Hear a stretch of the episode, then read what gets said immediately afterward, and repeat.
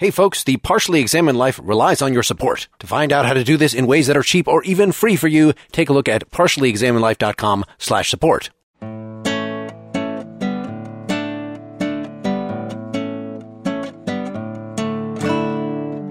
Hey, you're listening to The Partially Examined Life, episode 202, part 2, on Julia Kristeva's Powers of Horror, an essay on abjection.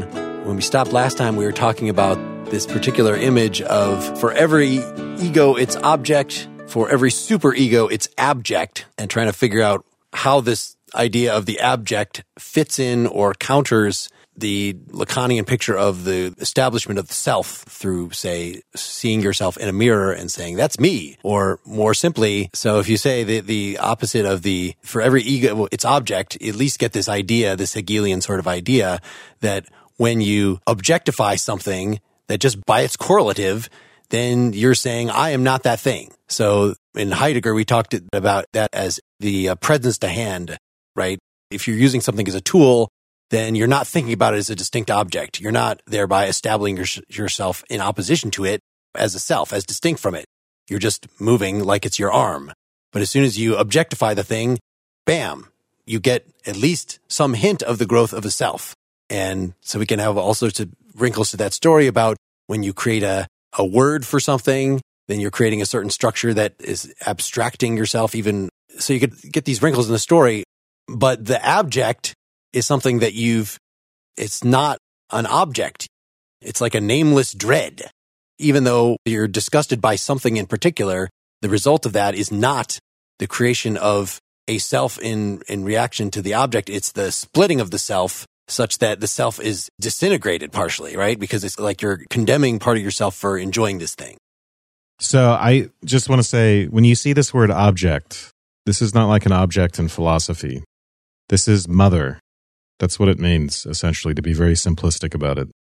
Or this is a sort of mother-based paradigm for the target of one's desire, typically another human being, right? So, but we're talking about, it's a way of talking about this in an abstract sense. And the reason, there's a whole branch of something in psychoanalysis called object relations, where you talk about the psyche in terms of relationship to the object, the relationship to this, and the ways in which the object is internalized, and something called the good object and the bad object, the good object being what's a source of satisfaction and the bad object being a persecutory figure. I think it's important that, like, that's the theoretical apparatus that's being deployed here, and we're not thinking about objects of cognition, things out there in the world. We're thinking of other. It's not necessarily other real subjects, because it's part of one's psychic configuration to be related to these objects that are, in a sense, part of one's psyche, but form a basis for one's relationships to actual people. But in the end, we really are talking about relationships to actual people. So I'm going to argue against that interpretation, in that, in fact, the psychoanalytic dictionary or something that you sent us to said these are both uses of the word object. And in fact, both are meant. So the first use is in the first sentence of the second paragraph of the essay. When I am beset by abjection, the twisted braid of affects and thoughts I call by such a name does not have, properly speaking, a definable object. The abject is not an object facing me, which I name or imagine. Right? So this really sounds like we're not talking about, I mean, if you bring in desire, then yes, when you have a desire, as we were saying earlier, when you start with just drives are unfocused, but it becomes an actual desire when an object of desire is picked out. But certainly that is related. It being an object of desire is related to being an object in philosophy, you know, an object as opposed to the background of shifting chaos of stuff. It's one and the same thing here, I think, in this context. I don't think so. She's just using psychoanalytic jargon, and this is, you could read thousands of papers which talk in the same way, and we're talking about the object as psychoanalysts think about it. So what's the significance of ob-ject? In that sentence, the abject is not an ob-ject facing me, which I name or imagine. She's playing around, right, with the language. So abject, literally, the Latin language is something that's thrown outside of me. Iaccio, something that's been ejected, basically. It's outside of me, but it's not an object in the sense that an object is a, right, my desire tendrils are shooting out towards that thing and connecting me to that thing. It's just the abject because it's a object of horror, right? Because our primary relationship to it is negation and rejection. It's precisely not an object. It's not something towards which our libido is directed.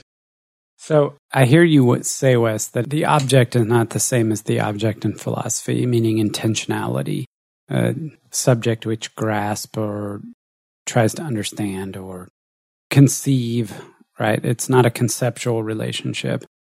But I still think whether you think of it as a psychoanalytic object or a philosophical object, the point is that the intentional structure is still there.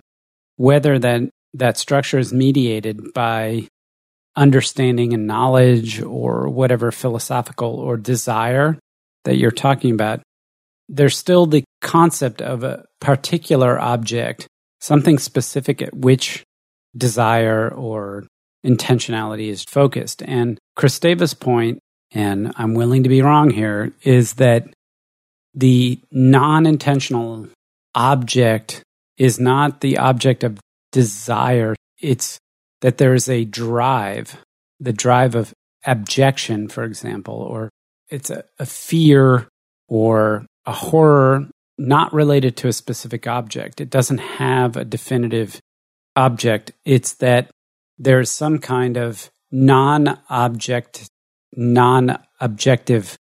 thing which drives the experience of horror or fear.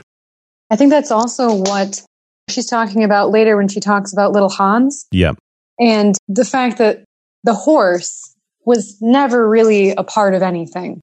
The horse was just an arbitrary being that all of the mortal terror and dread was wrapped into, and it was a way for the child to rationalize that fear and to try and give it some kind of form. But was the phobia ever really addressed? Because so the child's no longer afraid of horses, but did that actually kill the fear that was the wellspring of the choosing of that object or of that being as the receptacle for all of those negative feelings? Let me just give some background on little Hans. So Freud corresponded with a friend who had a son who had developed a phobia towards horses. And there's lots of stuff going on in the household. One, this kid, I think he was 4 years old, he was playing with his penis a lot, and his mother got to the point where she told him he would be castrated if he kept doing it. He witnessed a horse. They lived next to a place where there's a lot of traffic. A horse bearing a large load fall down and die, I think. The phobia started directly after that. He had its new sister who was just born, so there was some sibling rivalry. But the theory is that, so this is like a paradigmatic example of the Oedipus complex where he wants his mother all to himself, right? He has the sort of incestuous desire for the mother who is the object. That is the object, that maternal figure. But he's threatened with castration. That is the paternal principle, which will bar you from the mother, keep you from having the object in totality.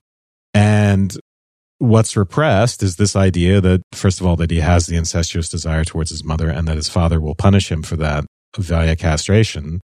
And so the fear of his father gets translated into a fear of horses. In fact, part of the case material is that he's actually most scared of horses, which have little black marks near their mouths and something to do with their eyes. It makes them look like his father, who has a mustache and glasses.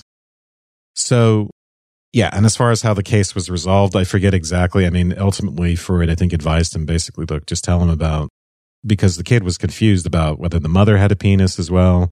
Tell him about the birds and bees. I can't remember exactly, but apparently Freud saw him later on when he was 19 and he was a perfectly well-functioning adult. But yeah, so that's the Freudian take on little Hans. But what's important about it in this context is the constitution of the subject. She's trying to relate phobias. The Oedipus complex is an important part in the constitution of the subject. which means that the phobic object is important, assuming that we get this sort of displacement of a fear onto a phobic object. And that, she says, I mean, I think she paradoxically called the phobic object is our abject object, let's say, is the thing towards which the abject is directed. And again, it does create individuation and separation in the sense of creating the fear that separates us from the object, right? Our individuation depends upon this separation, the undoing of complete merger between mother and child, such that we get some sort of separation from the object, and the threat of castration, or actual metaphorical castration, as Lacan would put it, is what does that. It's what makes us a subject. Developmentally, we have to have that or we are psychotic. But I think there's a lot more to be said about how that relates to the abject and the way she's like innovating that story and that picture of things. Well, so beginning of chapter 2, which is right before the phobia stuff, chapter 2 is something to be scared of. So it's a second essay in here. She doesn't call them chapter numbers. It's unclear whether you could publish these separately or whether she's developing a unified thing throughout these different essays in this book. But in any case, right, she starts by criticizing this Freud's take on the Oedipal triangle, where for Freud, the mother is the first object, right? And this is why, again, and we can just set this aside, this difference between the psychoanalytic object and the philosophical object, but distinguishing yourself as a self for Freud is naming the mother as an individual object of desire as distinct from you, right? That's part of what makes the self grow, as opposed to looking in the mirror and seeing that's me, according to what she's criticizing here. Part of the Oedipal triangle story is the mother, according to Freud, is the first object that we have, right? The first focus of our desire. She's criticizing the idea that our subjectification has to wait until the Oedipal triangle. The Oedipal triangle is the intercession of the father with castration anxiety between the child and the mother. That's what subjectifies them. That's what turns them into subjects.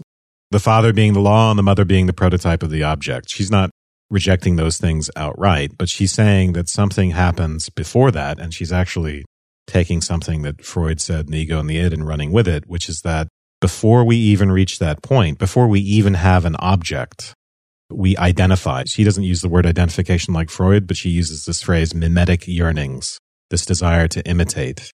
So that when she says, the mother is my first object, both desiring and signifiable, what she's saying is that the mother is not just, so the previous theory is that the father is primarily the object of identification. That's really psychologically the way in which he intercedes. We compensate ourselves for the loss of the object with identifications, which form our superego. We do adult things. We have aspirations. We want to be doctors and lawyers instead of having mommy. We want to do all this. We want to do all that. That's the point of identification. What she's saying here is that happens at some more primal level, even before the father is on the scene. The mother, yes, is an object of desire, but she's also a signifiable. In other words, she's a signifiable in the sense that she carries with her some of that symbolic dimension, which depends on her being an object of identification. I'm not sure if any of that's clear, but it's definitely not. Let's look at this text here. So this is the first page of that second chapter. Do we not find sooner than the Oedipal triangle, chronologically and logically speaking, if not objects, at least pre-objects, poles of attraction, of a demand for air, food, and motion? Do we not also find in the very process that constitutes the mother as other, a series of semi-objects that stake out the transition from a state of indifferentiation to one of discretion, subject-object, semi-objects? All right, so now she's talking about transitional objects. Do you know what a transitional object is? So a transitional object is something like a teddy bear or a blankie. So the famous psychoanalyst Winnicott came up with this theory, but he sees it as an important developmental stage, which is in between having the mother as an object and going out into the world and having other people as objects. And so what we have are these transitional objects, these in-between objects, like a teddy bear, or a blankie that might smell like mom, for instance, that never gets washed, which in some way is not mom, but is really symbolizes her in some sense. So it's not, I'm not totally gotten beyond the maternal at that point. I'm in this transitional stage. So these are the semi-objects that are involved in this transition towards becoming a full-fledged subject. So you mentioned the transitional objects smelling like the mother. And I wonder what those semi-objects kind of like transition to or away from, because it smells like mom is, you know, a small piece of mother. I suppose smell triggers memory, but have you guys consider what those transitional objects, like what space that they occupy, you know, in the child's new conception of the world in this like sort of framework? Yeah, it's a good question. See, I find myself oppressed by the tyranny of Wes's interpretation of object here, so such that I can no longer make sense of this at all. So he says semi-objects that are precisely called transitional by Winnicott. In your story, Wes, about transitional objects after the mother has been established as an object, and then it's a transition to, what was it a transition to? Was to full desire to be a doctor. And yeah, not just that, but, you know, having relationships with people, to having a lover, for instance. Okay. But this is talking about pre-objects. This is not post-mother and before mature relationships. Well, she's giving several examples. She's saying, look, this picture, if we take a picture in which you're born with an object and then at some point identify with the father, no, there's a richer picture. And she's just describing what psychoanalysts did after Freud in fleshing out this picture. But there's a richer picture in which we can say that actually identification occurs before the object, not after. That's one emendation of the picture. We can think of air and food as, in a sense, objects like mothers. And also there's something called part objects, which psychoanalysts talk a lot about. So before the mother is really an object, the breast is the object. In fact, often psychoanalysts will use the breast in that way. We'll talk about the breast as this sort of primitive object. So the pre-object might be food, but the transitional object is something we get after mother. I understand that it may look in that paragraph like she's saying a transitional object is a form of pre-object, but it's not. It's pre-object, object, then transitional object. Transitional objects are transitions on the way away from mother. I guess skipping to the next page, top of 33 here, the matter of the object sets in motion or implicates the entire Freudian structure. Narcissism, beginning with what or when, does it allow itself to be exceeded by sexual drive, which is drive toward the other? Repression, what type of repression yields symbolization and hence a signifiable object? What other type, on the contrary, blocks the way towards symbolization and topples the drive into the lack of object or of asymbolia or the auto-object of somatization? Here's the point. The connection between the unconscious and language. What is the share of language learning or language activity in the constitution of object relation and its transformation? So there was something that Lacan added to Freud's picture in bringing in language, right? That in the Oedipal structure, it's not just, I want the mother, but the law, the father says, I can't have the mother. And so that creates this primary break that allows the growth of the self and creates sort of a permanent hole in me that I'm always going to be trying to fill in some way. But that it's the father's, symbolically father imposition is introducing language to the whole thing. That is, in fact, the mechanism that breaks the connection between me and the mother are the same thing, and I want the mother, and the mother is my object, is language, the connection between unconscious and language. Yeah, because our relationship to raw experience can never be the same after language, and therefore the relationship to the mother can never be the same after language. So language itself cuts us off from true, intimate, immediate, merged contact with the world in general, and it is just inherently separating. And so it is a paternal principle in that sense. So he's drawing together in a really interesting way this idea of the fathers interceding between mother and child, and this idea that language intercedes between us and the world. Do you think that Kristeva would say that without language we would not abject? If linguistics never came into the picture for us to describe the relationships that we have with our family members, do you think that that would take up more of a space, like how she described with the Marquis de Sade, of just, this is how it is, and I am not in conflict with this relation, and I have no repression, no need to purify the abject because I don't have a vehicle to even really understand that somehow that would subside, or maybe I am more consistent as a being, so that mortal terror subsides. So I thought she addressed this directly, that on the one hand, by saying that the correlate of the superego is the abject, when the superego goes with the name of the father, which goes with language. And so a lot of what we're doing when we abject is, we talked about this in our Lacan episode, that when you name something and you sort of make an object out of it, but then there's the residual, the stuff that you have not named that in fact maybe is unnameable, that is, according to Lacan's terminology, rests in the real, right? That you always have sort of an underside. So in that sense, the abject, that which is ejected from the realm of language, it cannot even be spoken of. It is a nameless dread, is, in that picture, just straightforwardly a product of language. I think that she introduces a little more subtlety into this, that if you want to say that the child rejecting the milk for the first time is abjecting, well, that child doesn't have language yet, but it's a language-using type of creature.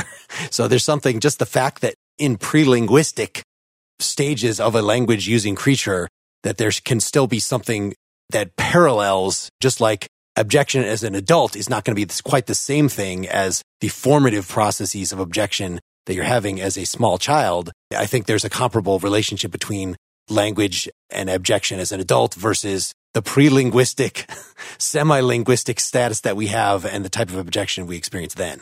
Well, maybe you could say something like, it's like the pattern recognition of humans that kind of causes this all to come to the forefront. Like, she probably wouldn't argue that foxes experience abjection because, like you said, there isn't a capacity for language, meaning the pattern recognition that is necessary for language to be used. So it's something in the wiring of a brain that produces language that is going to produce abjection. Which I guess maybe points at the difference between abjection and simple disgust. Certainly there are things that, you know, if I give my dog a certain thing, like, he might not like it at all. Yeah, you've never seen your dog be disgusted. They're not disgusted by feces. You've also never seen your dog being bored. Right. Maybe a cat. But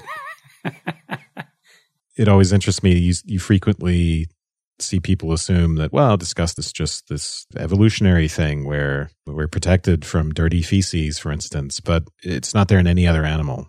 There's a strong argument to say that it's intimately tied to being a subject, to being a self-conscious being. And it's not there in infants either, by the way. Kind of going back to my story about vomiting when my mom told me there was skin in my milk, or I thought she did. Yeah, that response, for many reasons, couldn't exist in an animal, not only because of the verbal input of skin and the recognition, but also because of I would have to be aware somehow in abstract of what skin is and what skin is on other beings, and have a conception of cannibalism being bad, and then producing a psychological response, which is probably far too many steps for most other creatures to go through. You would also have to feel the threat to one's own subjectivity, because the true phobic object, right, is either merger or castration. I think she wants to say the horror is over the idea that one may lose oneself as a subject. There's an individuating principle. Like, what if I were to embrace the abject? What if I were to embrace the objects of disgust, to take that example? Symbolically, that would be to embrace my own lack of identity, a lack of distinction between self and other, for instance.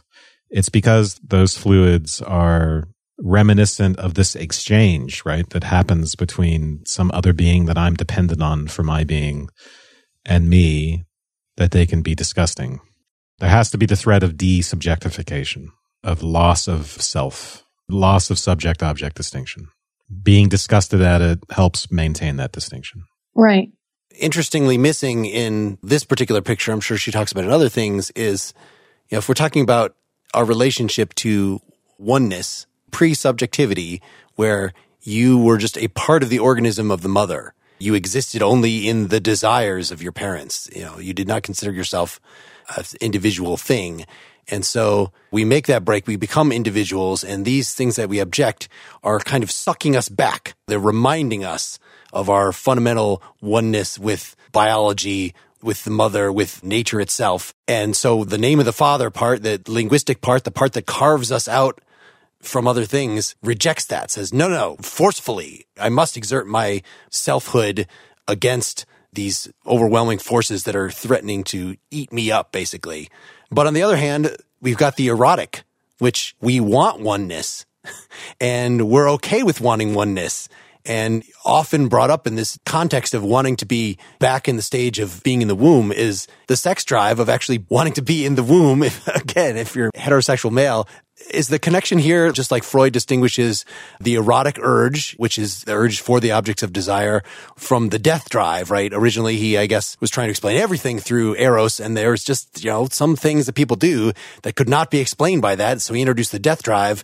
Is the abject Kristeva's version of the death drive to explain, we have this ambivalent relationship toward oneness, that on the one hand, there's Eros, which she's not talking about in this book at all. And on the other hand, there's this loathing of your own attraction to the oneness, and that's what abjection is. I hate to say that I don't think so, but I don't want to give a long discourse about death drive. Okay. Abjection is not straightforwardly a longing toward death. I don't think so. I think it's, in fact, a longing towards life in the sense of individuation. Like I said in the beginning, there's a confusing overlap between, right, is this an early pre-Oedipal developmental stage? I think the answer is yes, but is it something possibly pathological in adults? Is it something that suggests that something didn't go right in that early development? And in the next essay, right, she's going to talk about what she calls borderline states, which are, we'd also call narcissistic pathologies, where something definitely has gone wrong. And then that's something having to do with abjection, I think. So there's healthy abjection and fixated abjection. I thought there was healthy abjection because, you sweep the things of death away from you to make room for life as another way of exerting your existence as a self. You're pushing this foulness beyond the reach of articulation. Don't you think, though, in some amount, it's the denial of the materials of life? That in some way it is life denying, because you're pushing away things that have come to carry the stench of death with them, but yet these things are still part of the process of life. So the reason it's so difficult to come to a neutral point is because you are denying reality, like you're refusing to engage in the reality of your own biology. What do you think, Seth? Is abjection good? That was hard to tell in this for me. Yes, I think it is. We had the same discussion / argument several years ago when we read Phenomenology of Spirit, and we were trying to determine whether what Hegel was talking about was something developmental, and I came down firmly on the developmental side. And in this case, I come down firmly on the developmental side. My understanding of Kristeva's position is that the mechanism that Freud describes for the creation of subjectivity requires some sort of rejection of the mother. And what she's saying is that Freud's description of that mechanism is somehow impoverished. It misses something, because she thinks that there's a stage before whatever it is that Freud describes that is driven by drives and abjection, which takes place prior to the formation of subjectivity, prior to the identification with gender, prior to an actual turn towards the paternal or the law of the father.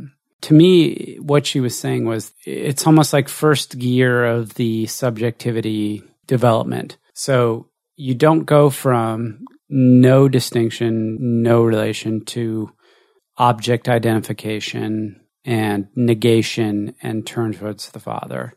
What you do is you go from complete lack of differentiation to a drive. There's this drive, and the drive is abjection. And it somehow, just this motivation of like, there is something I am eliminating. There's something that is not me, that's part of me, but is not me. There's something that I'm rejecting, that I'm abjecting, that I'm... Rejection implies an object, let's just say abjection. And that is the thing that kind of is like, okay, it gets everything in motion. And then eventually there becomes this recognition of the maternal body and this identification or with the maternal body and then this rejection of the maternal body. But there's something prior to that. And this is where I think, Wes, you strongly recommended the Stanford Encyclopedia entry on this, but this comparison between Irigaray and Kristeva, where Kristeva is not trying to posit or recover some kind of originary female movement that's distinguished from the male movement of this distinction from the mother, but that she thinks that abjection and this rejection in order to turn towards something else is necessary. But in her movement of abjection, she's positing a movement which is pre-gendered. It's essentially something that she's saying is required. This rejection of the mother starts in abjection, and that abject movement is the same for both males, females, or whatever gender identity that the pre-subjects have. Do you think that there is anything that can be done by the mother to avoid the abjection of her in her child? You know, you talk about these developmental stages being the places where abjection is learned or codified or starts to occur. But is there anything you think that actions by the mother that can prevent, you know, like a painful and explosive abjection or something more severe maybe than average? Or is it something that's universal and immutable in human experience? No, I think there are things that the mother can do, but I think that Kristeva sees abjection as a normal and important part of the child's transition into subjectivity. And so if the mother were to try and prevent that from happening, to try to avoid abjection and to it would only prevent and slow the child's development as a subject. It's painful, but it's not desirable. Would something like that look like the 5-year-old who's still breastfeeding kind of thing? Like that yes. Unnatural connection to the mother? Yeah, absolutely. As far as I can tell, abjection seems to be, for her, a normal developmental stage, but it's also implicated in pathology, right? And it's implicated in, you know, she'll talk about borderline conditions, I think is what she calls them, which are produced by severe disruptions in the, we talked about some of this with the Fonagy, in the mother-infant relationship pre-Oedipally, where there's a severe disturbance of a sense of self, and then the use of narcissistic sorts of defenses. So for instance, if you look at basically, we're talking about everything from personality disorders all the way to schizophrenia and psychosis. But those sorts of conditions can result in really serious problems around individuation, around developing a distinction between oneself and one's mother, one's object. And that can be because of someone who is, I don't know if breastfeeding later on necessarily does that, but someone who... You know, there are mothers who want to hold on to their children. They actively thwart individuation. And there are mothers who respond to, for instance, expressions of affect, if you think back to the Fonagy, not with the mirroring function that sort of attenuates that. Like, so, for instance, if the affect is distress, both accurately mirrors that distress, so it's validated in some sense, or so that the infant can begin to mentalize it, begin to symbolize it, begin to ultimately down the line put words to it, but also is attenuated in the sense that there's sort of a, what Fonagy calls a complex affect, that giving the infant the sense that everything is going to be all right. If that sort of thing doesn't happen, if the mother responds, for instance, with severe extreme anxiety or anger, even rage, to those sorts of reactions from the infant, then you're going to have all sorts of problems with individuation, because ultimately you're required to thwart your expressions of those sorts of emotions and essentially not fully form a self, because the formation of the self is threatening to the mother. Would that be an argument that in some ways misogyny is built in to the development of children? We're talking about this rejection. Does it always have to be a violent rejection or a disgusted rejection? That even, you know, in the most well-developed children, there's still some trace of their rejection of their mother and therefore a wider-reaching misogyny? I think there are strong natural developmental motivators towards misogyny. So even if you just think about the Oedipus complex, the regulation of women's desire, for instance, why does that happen? Why are we scared of female sexual desire, for instance? Well, if the Oedipus complex is a thing, if it's real, and the mother's desire for another is essentially a very frightening thing. It's developmentally necessary, apparently, but it's terrifying in the sense that in the beginning, we are entirely dependent creatures, almost not separate, and the mother should be experience no lack. So she should have everything and give us everything, which means she can experience lack, and desire is a form of lack. So female desire as evidence of maternal lack and the failure of the mother and the necessity of individuation from the mother, loss of the mother, is a terrifying thing. And I think it's at the core of misogyny.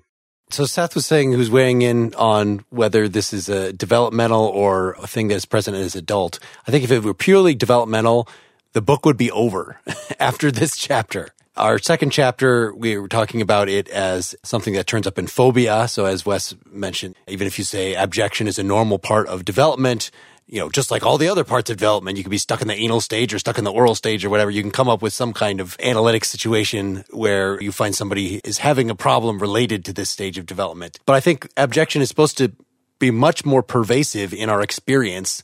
And maybe this is because there's all sorts of different neuroses relating to it that are in our experience. But, you know, you've got big sections of this book about religion and how abjection shows up, say, in the Bible and Leviticus, and rejecting its prohibitions of unclean. You could say that's pathological, but I wanted to make sure we talked about before we got out of here how abjection turns up art.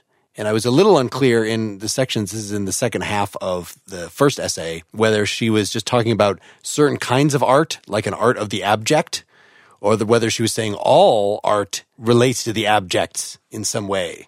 What did people think offhand about this? Like, this seemed an obvious illustration she goes on and on about of how abjection shows up in our adult life.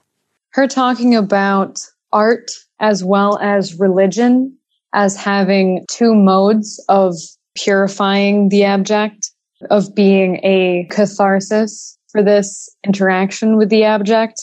She certainly seems to favor art over religion, but seems to also think that they function in similar capacities.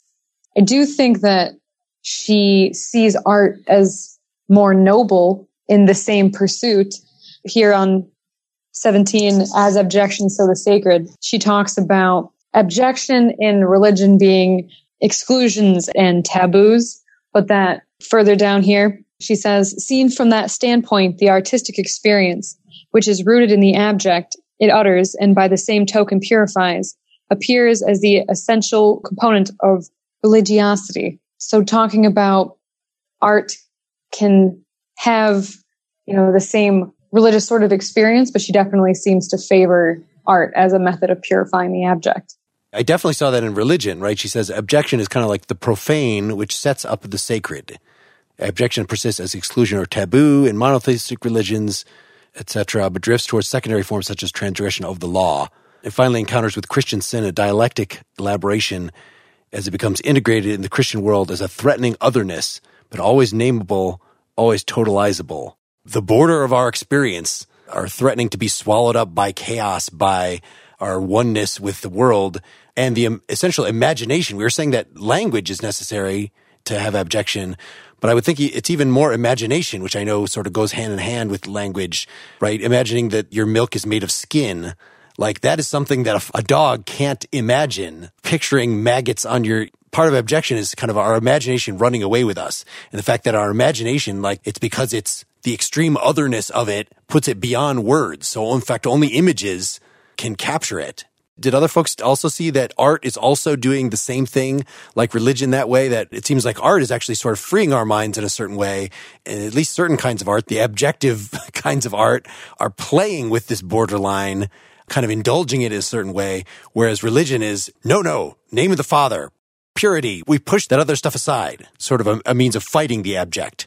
What's confusing about that linguistically, of course, is abjection is rejection of the abject. So if you say, is this sort of pro-abjection or anti-abjection? You know, is it the process of getting rid of pushing aside the abject, or is it the object of the abject? In other words, is it indulging your fascination with death, or is it firmly pushing that aside? I don't know. What do other folks think about the whole literature section about this, how the artistic experience is rooted in the abject? I remember in one section where she was talking about voyeurism, I think she used the words, when you stop writing, that's when it becomes a perversion. That's when the voyeur becomes a pervert. When you can no longer identify with like an abstract subject. I might be getting this wrong. I don't have the quote in front of me. Was it in the context of hallucinations, a cathexis of looking in parallel with the symbolic domination taking the place of narcissism often leads to voyeuristic side effects of phobia. Voyeurism is a structural necessity in the constitution of object relation, showing up every time the objects shift towards the abject. It becomes true perversion only if there is a failure to symbolize the subject/object instability. Voyeurism accompanies the writing of abjection. When that writing stops, voyeurism becomes a perversion. There is something in literature's symbolization of when the object moves towards the abject, I think is what she said.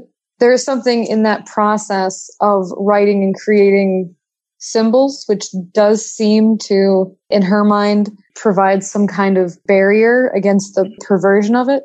I have on page 16, writing then implies an ability to imagine the abject, that is to see oneself in its place, and to thrust it aside only by means of the displacements of verbal play, which just sounds like what abjection is, right? We were just saying that abjection is to thrust something aside, at the same time to identify part of yourself with that thing that you're thrusting aside. And we said that this has to do with the superego, has to do with the name of the Father, has to do with language. So whenever you speak at all, you're naming something and you're thereby thrusting aside all the things you're not talking about. Right? This was that whole language versus the real. And I'm not sure how it implies the ability to imagine the abject. I know writing was more so than verbal language had to do with death because, you know, once you write something down, it's there. In fact, it sort of has an immortality that you don't. So you're sort of fooling yourself as soon as you write something down into kind of like, oh, look, I'm immortal there. In that sense, as you said, it's kind of pushing aside the abject. The abject represents our mortality. And so by writing it all, you are expressing abjection. And I think with the examples that she brings up, I always have been a fan of Russian literature. So I, of course, enjoyed reading about her take on Dostoevsky. One of the things about art that I get the sense of from her is that it expands out the understanding of the abject that we've been talking about. So we've been referencing a lot of vomit, urine, fecal matter, corpses, cannibalism kinds of things. But in Dostoevsky's The Possessed, or I think Demons, as it's otherwise translated, it's social. And that's a lot of the stuff that I found really interesting about the connection. Some of the connections she made was having to do with law. The abject socially is, I think she said, you know, the thief who grins, the person who takes great pleasure in the crimes that they commit, the ones who remind us of the fragility of our society and of the borders between us and chaos and lawlessness. And I think that her examples of the literature are all ways to express other manifestations of how the abject kind of informs our meta considerations or our political considerations. For example, I've been saying borderlessness a lot because that's been something that I kind of latched onto in reading this. And I think of, if we follow her metaphor of expulsion being one of those things that we are so full of dread and so trying to rectify to reality, I think of like immigration politically, like the movement between borders and people's gripping fear about the collapse of these borders because they, to so many people, represent the self. They identify with the whole expanse of the country as if it was one person. And I saw some of her description of how Dostoevsky portrays the characters of the social revolution. I think that one of the things she's saying is that in art, you find new expressions of the same like bodily abjections. Yeah, it was difficult. She goes through all these different examples in art, but I don't know. Had anybody read any of the particular things she was talking about? I certainly had not. I had to kind of fill in the details myself. I think of everything, the only thing I had read was The Possessed. But I like this idea, this connection to something we saw in Augustine say. So at the beginning of that section, perverse or artistic, this is where she starts to talk about art. It's page 15 or so. The abject is perverse because it neither gives up nor assumes a prohibition, a rule or a law, but turns them aside, misleads, corrupts, uses them, takes advantage of them, the better to deny them. So you just think of somebody, what is the attitude toward the law, toward the name of the Father? We were saying religion is a way, at least a very law-focused religion, is to just assume the law and take it up, and you just repress basically any temptation you have to defy that law. Or you could just repress the law itself.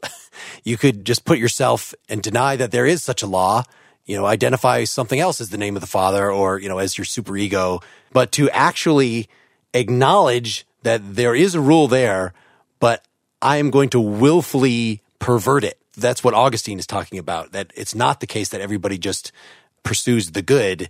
It's that the abject is a sort of a conscious corruption. It is not repression because it is not just denying that that is in fact is the good. It's you're admitting that it's the good, but saying, screw it, I'm going to play with this, the forbidden objects regardless. So, and I think maybe that, you know, art is something that lets you do that vicariously, especially the examples that he's talking about. If you think about the Dostoevsky we did read, The Idiot, where there's this constant threat is if you give up Christianity, if you give up a very structured law-based outlook, then you fall into madness. You could just go ahead and kill dozens of people. You know, everything is permissible. So I think that at least abject literature is the kind of literature that Dostoevsky writes that lets you play with this, that invites you to identify with an amoral character, for instance, and to transgress in this way. That's at least the best I can make sense of this. So Seth and Wes, did you have any thoughts on the art section at all here? She cites three authors that are exemplars of articulating the abject: Dostoevsky, Proust, and Joyce. It's exceptionally dense, those few pages where she works through each one of them. But I think what she's trying to say here is that each one of these authors approaches and articulates and discusses characters that manifest this notion of abjection. She's making the connection between a literary movement that articulates abjection through an adult articulation, but intending to connect to this pre-subjectivity movement of the abject drive, which predates or occurs prior to the rejection of the mother and this notion of subjectivity and objectivity. Well, let's give his example from Joyce, Finnegans Wake. He says the abject comes out in the way that somebody speaks. And so he gives this monologue by Molly's monologue where there's no punctuation. It's just this, the woman hides it so as not to give all the trouble. They do, yes, they, yes, somewhere, I'm sure, by his appetite anyway.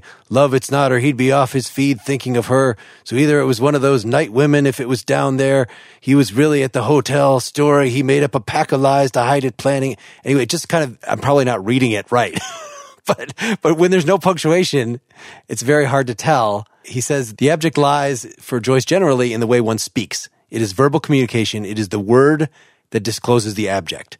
But at the same time, the word alone purifies from the abject. And that is what Joyce seems to say when he gives back the masterly rhetoric that his work in progress constitutes full powers against abjection. A single catharsis, the rhetoric of the pure signifier of music in letters. When you get to the point where this something just becomes a run-on, it becomes more music. I certainly wasn't reading it very musically. It's like a dashing melody rather than a string of logical symbols. So in that case, it purifies from the abject by divorcing itself from meaning, something like that, or I'm not sure. Showing the pre-symbolic. Right, we should revisit what we're talking about when we're talking about signifiers. So Lacan is borrowing from Saussure. So we talk about things with signs, but the sign itself is made up of a signifier and a signified. And the signified is actually the concept of the representation. And the signifier is just the sound image, I think is what Saussure calls it. So the purification of the signifier involves the extent to which it becomes disconnected from the signified, which is to say from the representations, and operates more according to what Freud would call primary process or free association in this sense, where in the symbolic realm, it's just the signifiers are linked in a chain and they can do their own thing. They have their own structure independent of the representations that they're connected to. So, for instance, that's why it's so easy for a horse to become father and for the fear of father to become fear of horses, for instance. The affect could just shift along the signifying chain, and the associations between the signifiers, they don't have to be anything of any importance. They can be trivial. And yet that's the way the unconscious works. So I think she's talking about reaching this point where you avoid the abject by lifting oneself out of the imaginary, which is the realm of the signified, by operating purely at the level of signifier. So how does that either disclose abjection or offer a catharsis to abjection? It basically helps you to disconnect from drive representations. You know, within that realm of the imaginary, the representations of the signified, that includes drive representations. So, for instance, later on, page 49, she's talking about borderline patients. She's talking about their particular retreat into the pure signifier. She says, it puts a check on free association and pulverizes fantasy before it can take shape. It is, in short, a reduction of discourse to the state of pure signifier, which ensures the disconnection between verbal signs on the one hand and drive representations on the other. And it is precisely at that such a boundary of language splitting that the affect makes an imprint. I think what she means that if you can't talk about your feelings in words, then they will do things like come out as symptoms or something like that.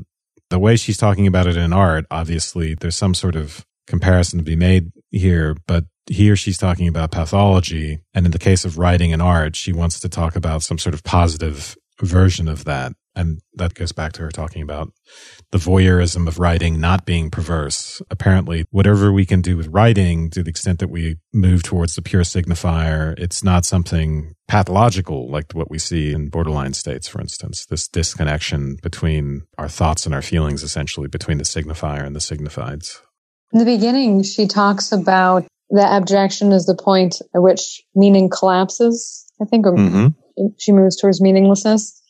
And I wonder if it's something like practicing meaninglessness removes some aspect of the anxiety that revolves around abjection. If, you know, through a string of words that don't seem to have coherent meaning, that can somehow train you to understand that language can never fully express. If you become more used to language being further removed from meaning, you may not try to use language as much to impose meaning that is made more rigid by language. You know, somehow making yourself aware of just sounds and the input of words in your ear without possibly being able to parse real information or plot or story can maybe get you to some sort of understanding of the limitations of the language that you're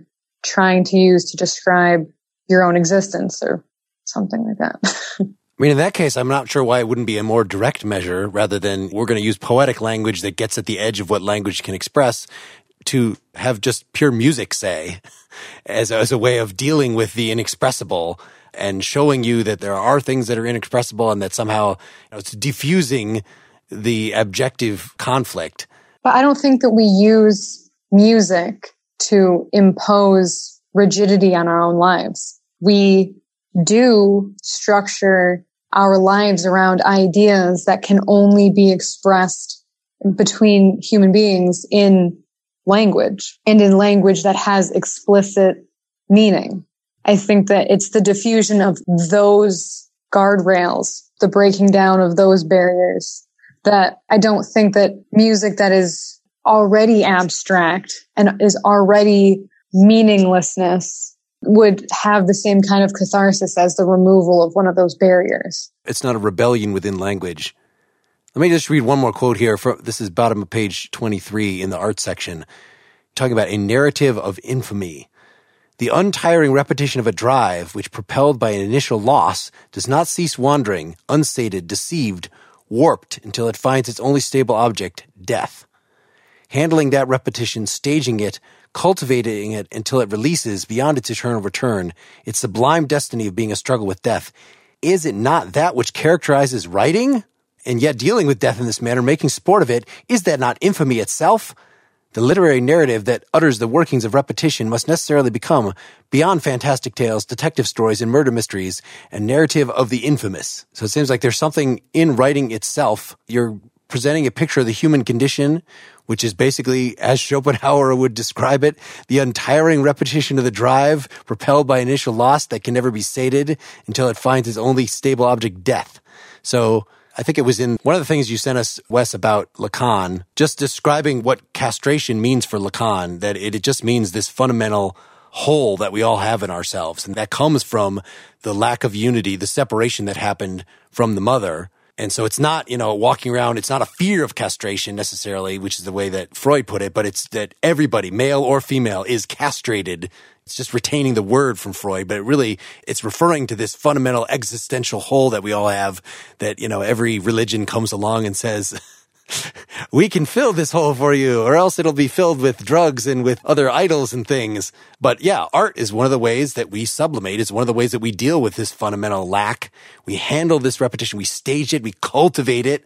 And that's a way of dealing with death, dealing with this fundamental abjection, but yet it's in a playful way. It's perverting in a way that should be kind of offensive, should be infamous, our relationship with this most serious matter. So in that sense, I feel like abjection is just part of the existential situation of dealing with this fundamental hole in our life, and it can come out in very problematic ways.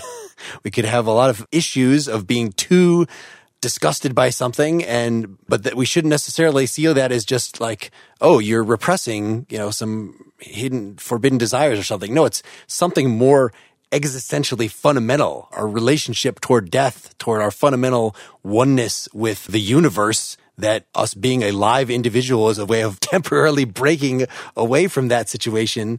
And writing is a way of sublimating that fundamental conflict. And by putting words out into the world, you're objectifying your own words. You're creating something that seems like it's eternal. You're creating an image there. And that seems like a good thing. So in that sense, abjection is playing a role in the healthy adult's life. If you did not have art, if you did not have humor, I thought you could easily inject humor into this picture as well. And you were the no, must be ruled by law at all times. If you were not playful with these things, there would be just something very wrong with you. And abjection is one of the poles, it divides the self so that we are actually enables us, in fact, kind of requires us, if we're going to be healthy, to play in this way. I'm not sure how much of this interpretation I've made up out of whole cloth. No, this is good. I mean, going back to the fundamental existential thing, there are direct parallels to, say, Simone de Beauvoir and her concept of lack, because the idea is that being a subject inherently involves lack. And for existentialists, being a responsible existens as opposed to essence, being someone who's capable of freedom, means staying with the lack. And the lack just is, right? Maintaining that distinction between subject and object, not trying to enter into this fantasy that one can be completed and therefore desubjectified, that one can merge with the object, so to speak. And when people drink, Marquis brought that up, that is what they are doing. They are trying to retrieve a maternal feeling, essentially. They're trying to get into that kind of diffuse, selfless, the sense of a loss of self and diffuse and letting the drives have greater play, right? Lack of inhibition. They're trying to get back to the feeling of dissolution between subject and object. That's not just psychoanalysis, but research into addiction. There's clear connections between, you can think of the substance to which one is addicted as a substitute for the object. I'm not clear on the writing stuff yet, and I didn't, when I went back for the second reading, that's the only part I skipped over was the literature stuff because I didn't understand it very well. And there are other parts I wanted to reread and take notes on, but yeah, so I wish I could say more than that. But Mark, I think your forays into that, I think you put it very well. I mean, there's a lot to be said there. She talks, for instance, about the cathecting, the symbolic itself, right? And then the way in which there's an oral element. So, for instance, to speaking, and she talks about a little girl, right, who's away from her mother for a little while, and she developed a phobia towards dogs, which was a projection of her own devouring greed. But she also came back very verbal and was talking a lot, very precociously. The idea that we can fill ourselves up with words, with signifiers in some sense. There's a weird sense in which we, by the production of writing or the production of words, we're doing something like what we do when we try to undermine that subject-object distinction or to fill ourselves back up or to reconnect to the maternal, right, or to the object. We're doing it in a way for Kristeva that, again, is somehow works. And I'm not sure exactly why she thinks it works. That's what I wish I had spent more time trying to figure out. Filling your mouth with words instead of filling your mouth with your mother. Yeah. Are you having a realization or you think that's silly? I don't know. I decided just to put aside my skepticism about the fundamental, infant sexuality, Oedipal. I just was going to take all the Freudian stuff as more or less given because I had to do that to make any progress understanding this at all, rather than just not being able to get past that, which is one of the issues I had when we read Lacan.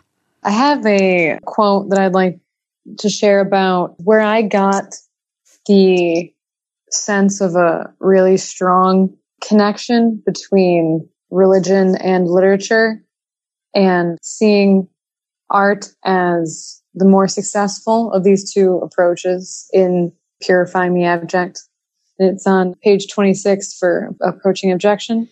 Let me just say at this point, as an introduction, that contemporary literature in its multiple variants, and when it is written as the language, possible at last, of that impossible constituted either by a subjectivity or by non-objectivity, propounds, as a matter of fact, a sublimation of abjection. Thus, it becomes a substitute for the role formerly played by the sacred, at the limits of social and subjective identity. But we are dealing here with a sublimation without consecration, fortified. The biggest piece that got me was the sublimation without consecration. That you can sublimate the abject, you can address it without necessarily consecrating what it seems to be opposed to, or like you can sublimate the abject without creating like another object to be abjected. Yeah, that's very good. That's very well put. That's where I think her understanding of art, it's allows you to have a confrontation with the abject without making what you wish to be sacred. You can't make a divinity of yourself when literature is forcing you to confront the horrors that you as a human being and human beings in general are capable of, because religion allows you to hide behind a veil of morality and expectation and divinity. And because of that wall, it never really allows you to fully experience the abject. And it's always that trace that's left that kind of becomes the space in which your perversions can fester. Yeah, I think that's related to this idea of page 47. I had a note, how do we keep the fortress of individuality from becoming a prison? So rejecting the abject is a matter of maintaining your individuality. And if you do that with a law-based religion, then you're sort of doing it in a permanent way. You're kind of erecting these barriers against the scary stuff that's on the edges of experience and just saying permanently no, no, no to that. And that seems like it could lead to a disconnection with the world, basically to narcissism or to some other way of being messed up. Whereas, and I think it's, again, it's not against religion per se, but it's against how you are doing religion, that there are certain ways of doing religion that are like art in keeping the current flowing between you and the outside world, between you and the things at the edge of experience against the abject that let you deal with it, but yet diffuses it so that it's not so scary. It's the sublimation is, again, what we're going for, is taking this, not just the abject is related to drives. Sublimation, you don't really think, I've got this drive, it's flailing around and I must channel it into some positive social thing. Well, this is just an example of this, right? That abjection is indirectly a result of drives. This difficult situation we are with regard to the abjection, we're trying to make it interesting and healthy and positive rather than just something to wall off forever. Seth, do you have any last words? This was very difficult reading. I struggled. It's kind of a badge of honor when I have to look up words. And what's actually one of the virtues of the electronic media that we read on now is that I can highlight a word and look it up. And there were many, many of those in our text that I had to look up. And I appreciate that. And are you going to use cathexis in your life in the next week? Cathexis isn't even one of them. There were any number, some of which the dictionaries could not actually find. Introjection, that was a good one. Yes, there were. Well, I'm not even going to try to find the ones that I thought of. But. Okay, so the challenge here with Kristeva is that what I anticipated from this conversation was there was going to be a tremendous amount of Freudian context against which she was reacting, that we would have to really understand the Oedipal complex and a certain amount of Freudian theory in order to be able to make sense of what she was saying.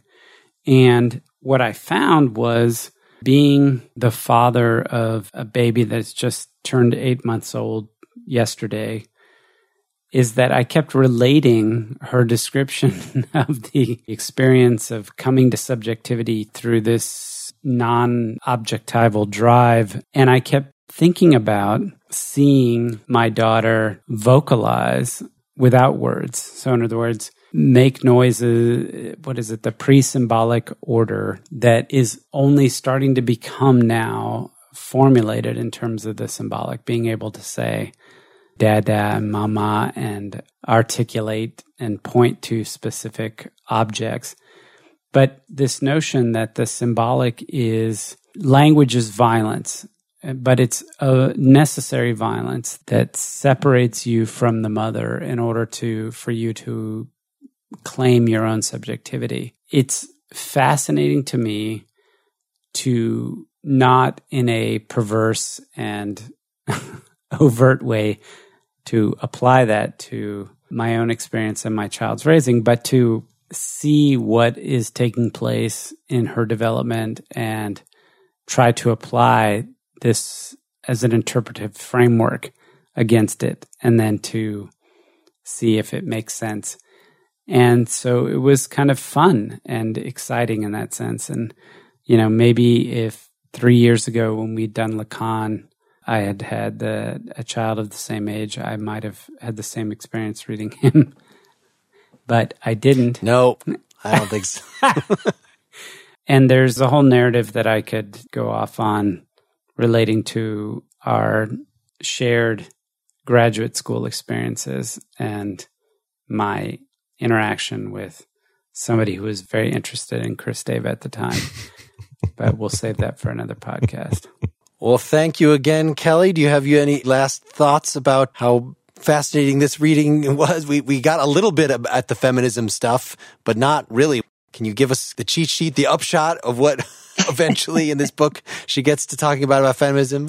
lots more about mother hate. There's no end to the conversation about how everybody is so disgusted by their mothers. As my psychoanalyst puts it, everyone with a mother is a misogynist.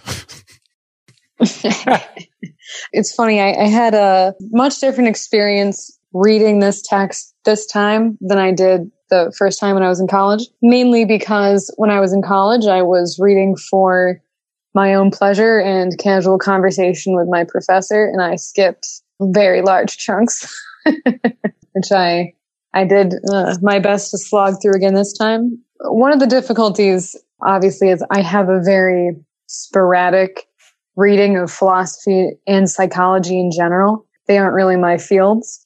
So some of the terminology, keeping track of subject, object, other, and censoring myself speaking casually to explain what I meant. So a lot of that was challenging. I've always found Freud interesting, but I have a pretty introductory level of understanding about Freud. A lot of my interpretations, I think, were a lot different and evolved in having this conversation, which is, of course, excellent. And I found this time that I was actually much more interested in the things that she had to say about literature and in purifying the abject and in religion, because those have been a little bit more focuses of my reading attention recently.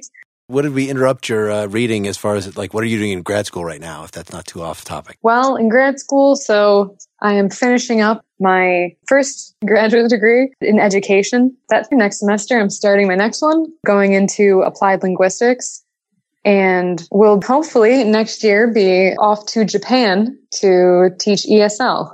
That's the... Awesome.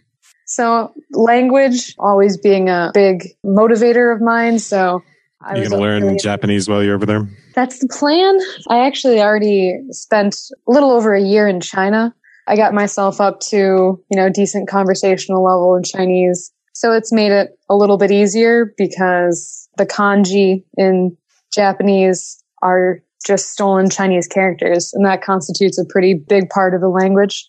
And then the rest of it is an alphabet, which is like an unbelievable fantasy to me, to be learning a language that is not just 35,000 individual pictograms.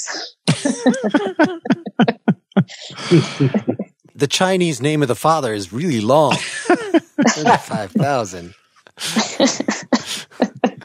Well, next time, we're going to be turning to the east, although not that far east. We're going to be reading the Bhagavad Gita. So our first foray into Indian philosophy, at least outside of the Buddhist tradition, so very exciting. Folks should chime in on this. Tell us how we vastly misunderstood the reading by commenting on the blog entry corresponding to this episode at partiallyexaminedlife.com, or on Facebook, or respond to us on Twitter, or email us directly at pel@partiallyexaminedlife.com. We'd love to hear from you. Thanks, everybody. For our closing song, you may be surprised that Nakedly Examined Music featured a guest who put out an album on psychoanalysis and feminism. The artist's name is Jill Freeman. She did an album of songs about fairy tales from a psychoanalytic perspective, and we analyzed this song, Eyes of Fire, which is about the Baba Yaga story, in Nakedly Examined Music episode 28. So check that out at nakedlyexaminedmusic.com. I want to thank everybody that answered our survey about our 10-year show. So far, New York City is in the lead for a location for that show. So we're leaning toward that, but it's not too late. If you want to weigh in, go to partiallyexaminedlife.com/PEL-live. Apart from the location, there's some questions about your desired topic, your desired format. So we'd love to hear from you about that. Thank you. Good night. Good night. Good night.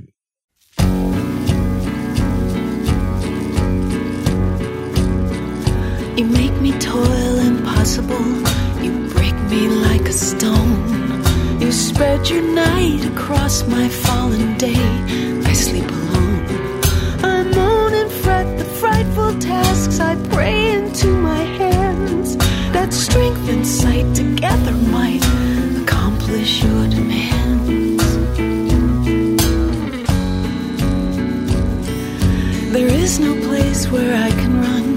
There is no sweet way home. No cake or milk or morning sun, that warm old nest is gone. Now only forest, only dark, and you so wild and cold.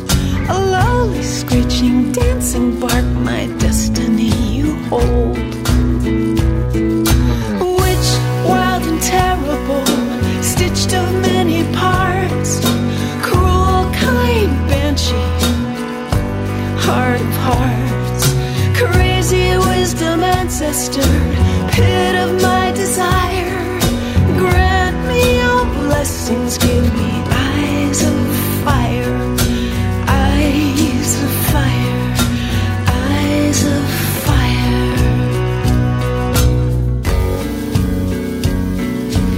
shake and tremble through the night. I huddle with my doll. Wake and stumble past your sight. Speak no word at all. The doll, she whispers in my ear when moon and stars are high. Show her right respect and fear, for death lives in her eye. I need a fire that cuts the black and guides me through the trees. I need a fire to guard my back and tell me what it sees. A flame that feeds the deepest needs and warms my will to know. I'll burn my past to find a path only you can show. Witch, wild and terrible, stitched of many parts, cruel, kind banshee, heart of hearts, crazy wisdom ancestor, pit of my desire. Blessings